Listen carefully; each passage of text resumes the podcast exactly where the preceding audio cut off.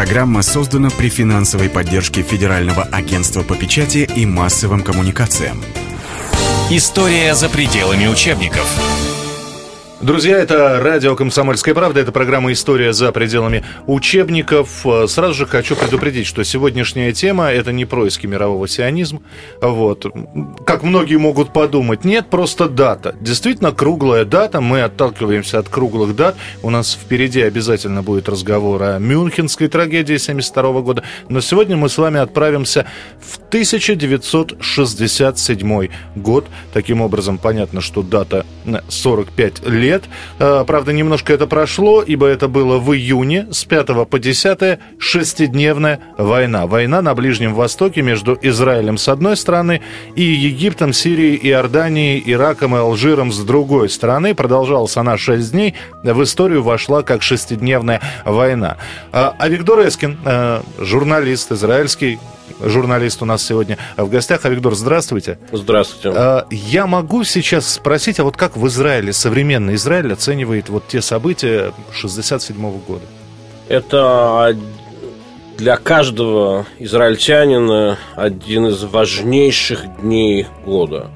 И мы себя не могли бы вообще сегодня воспринимать э, в полноте без этой войны, потому что ее роль на наше самосознание, она совершенно гигантская. Я более того скажу, что эта война, э, она э, является одним из основных сегодня краеугольных камней формирования не только иудейского, но и христианского и мусульманского самосознания.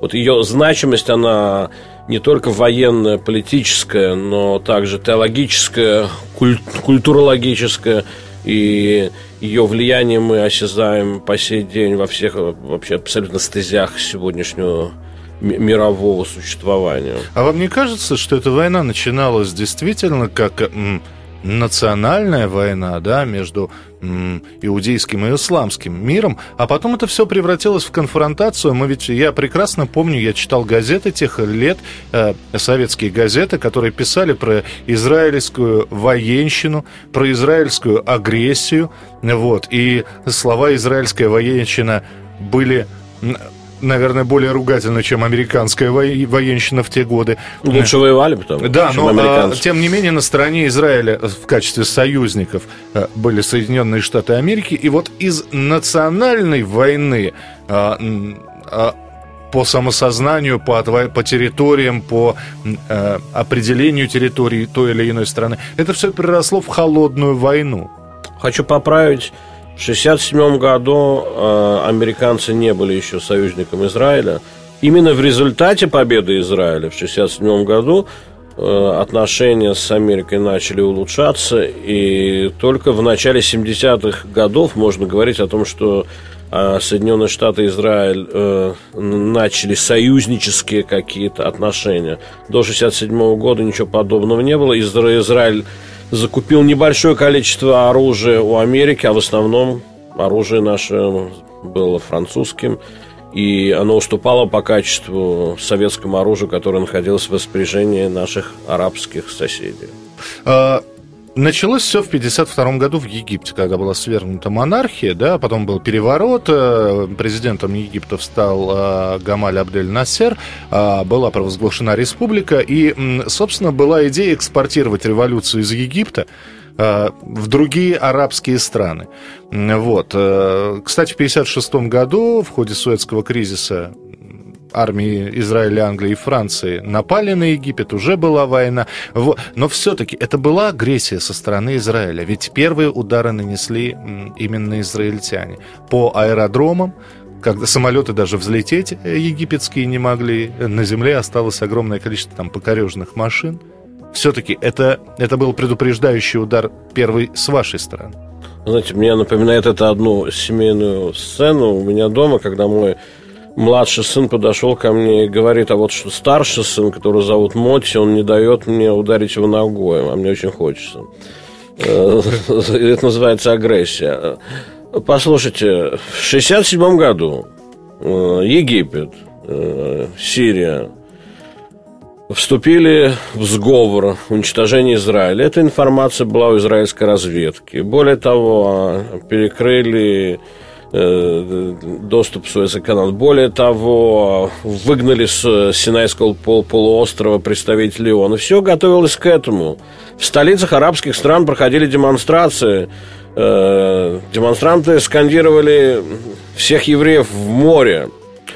Ну, еще тогда помнили хорошо, что к таким словам надо относиться серьезно. Не все отнеслись серьезно к словам Гитлера о том, что стоит э, построить газовые камеры для решения еврейского вопроса, а вот тут э, подошли серьезно к словам Нассера и нанесли превентивный удар. Это не то, что не было агрессии, это был э, классический акт самообороны, потому что как раз вот эти самые самолеты, они должны были бомбить Израиль. И нанеся превентивный удар, Израиль продолжил и, кроме того, не оккупировал, а именно освободил те территории, которые ему принадлежали по праву э, и по решению еще Лиги наций. Поэтому... А, Виктор, ну вы уже понимаете, намерение не является преступлением. Нельзя человека, например, арестовать за то, что он задумывает убийство, где-то в голове, да, ну, стоят из самолеты, да, ведь, э, я не знаю, давайте вспомним тот же самый э, 67-й год Карибский кризис, да, э, который разразился, да, и у Тур Турции, э, значит, американские ракеты там, наши ракеты на Кубе, намерение – это не преступление еще. Есть, есть разница между намерением и сговором. А в данной ситуации существовал сговор между Сирией и Египтом нанести удар по Израилю. И это э, было известно э, нашей разведке, которая, собственно, действовала вот э, сообразно. Потом, послушайте, э, мы говорим с вами, кстати, вот все о Сирии и Египте. А что касается Иордании, то там просто а, был открыт огонь по Израилю. Вот ведь Иордания была как раз той самой страной, которая потеряла Иудею, Самарию, Иерусалим. Вот э, то, что почему-то называется восточным, западным берегом реки Иордан. Да. да, почему-то западный берег. Никто не хочет называть это э, так, как написано в Библии. Уж хотя бы от христиан я бы ожидал, чтобы они называли так называется в их, собственно, также Библии Иудея и Самария. Так э, никто не, не будет спорить с тем, что как раз-таки э, Король Иордании Хусейн открыл огонь по Израилю. Ну, его войска начали продвижение, невзирая на обращение Моше Даяна, тогдашнего министра обороны. Помните, генерал Моше Даян с дикой злобой Абуян. Так, да, да, да, да, да. Вот генерал Моше Даян попросил как раз Хусейна, не, не надо, мы не собираемся на вас нападать. А Хусейн воспринял это иначе, за, за что ему спасибо, потому что действительно существует опасение, что если бы Хусейн не открыл сам огонь по нам, то у Даяна, у Ишколя, которые не были агрессивно настроены тогда вовсе изначально, не хватило бы сил решиться на то, чтобы освободить Иудею, Самарию, Хеврон, Шхем. То есть те территории, которые, я, я напоминаю, еще по решению Лиги наций 900 22 года должны были полностью перейти к Израилю. И это не только декларация Бальфора 18 года, это еще решение Лиги нации. И в, в, в этой связи следует отметить, что вообще вот эти территории, которые якобы принадлежали Иордании, были просто оккупированы Иорданией они изначально должны принадлежать Израилю. Потом по решению дополнительному он э, рассматривалась возможность создания там палестинского государства, что очень интересно.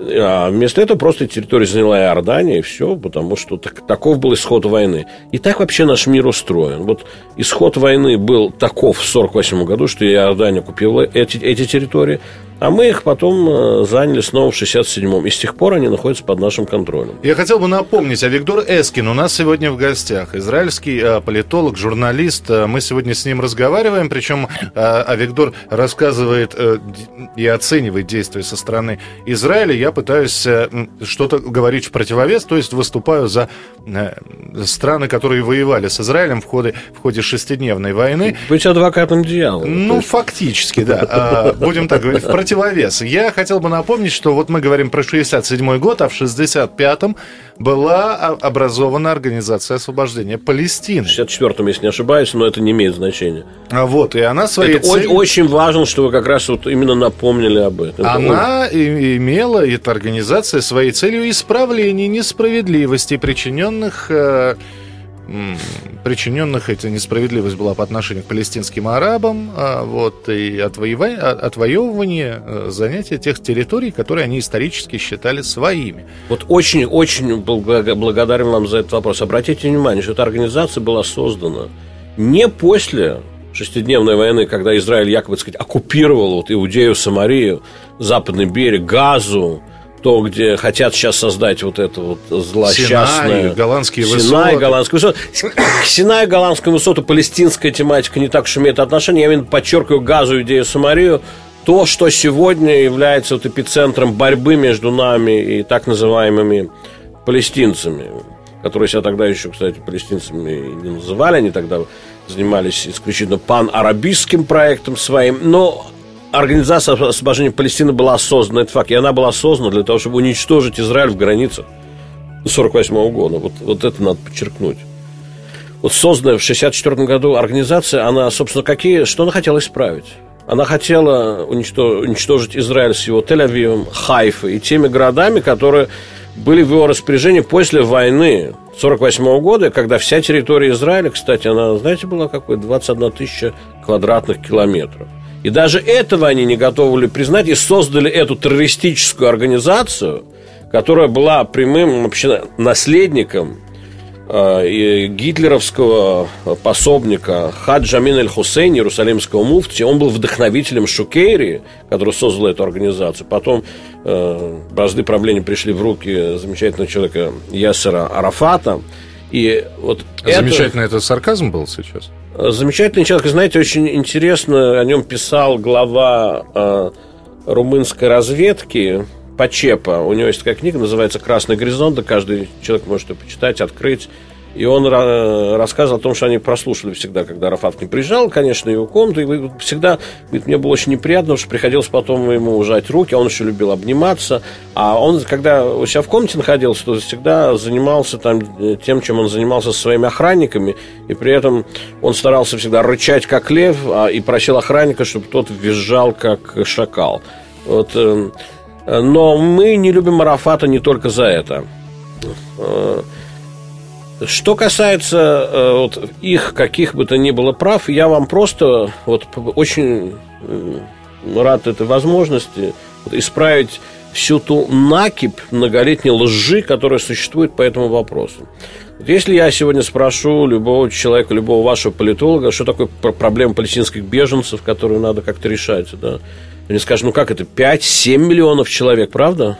Да. А теперь вот послушайте внимательно, что мы с вами сказали. И сейчас мы с вами начнем смеяться, потому что речь идет о беженцах 48 -го года.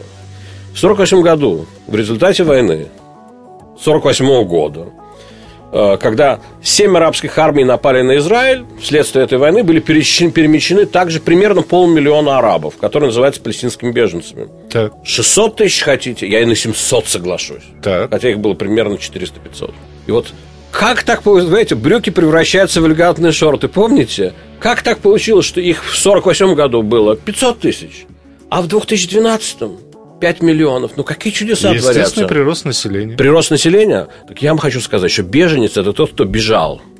А вот его правнук, который уже где-то родился в другой стране, он никак не может считаться беженцем беженец это только тот, кто бежал. А если мы с вами сейчас примем этот постулат, что правнук беженца, он тоже должен пользоваться какими-то привилегиями или правами по отношению к месту жительства его прадедушки, Слушайте, как интересно будет жить в нашем мире. Вот представьте себе, что вы сейчас посмотрите на свое происхождение.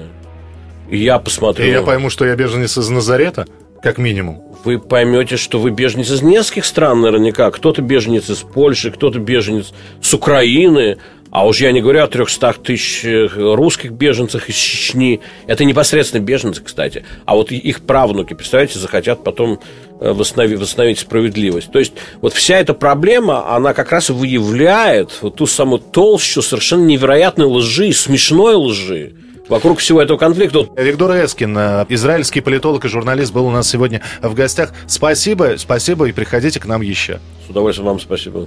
История за пределами учебников. Программа создана при финансовой поддержке Федерального агентства по печати и массовым коммуникациям.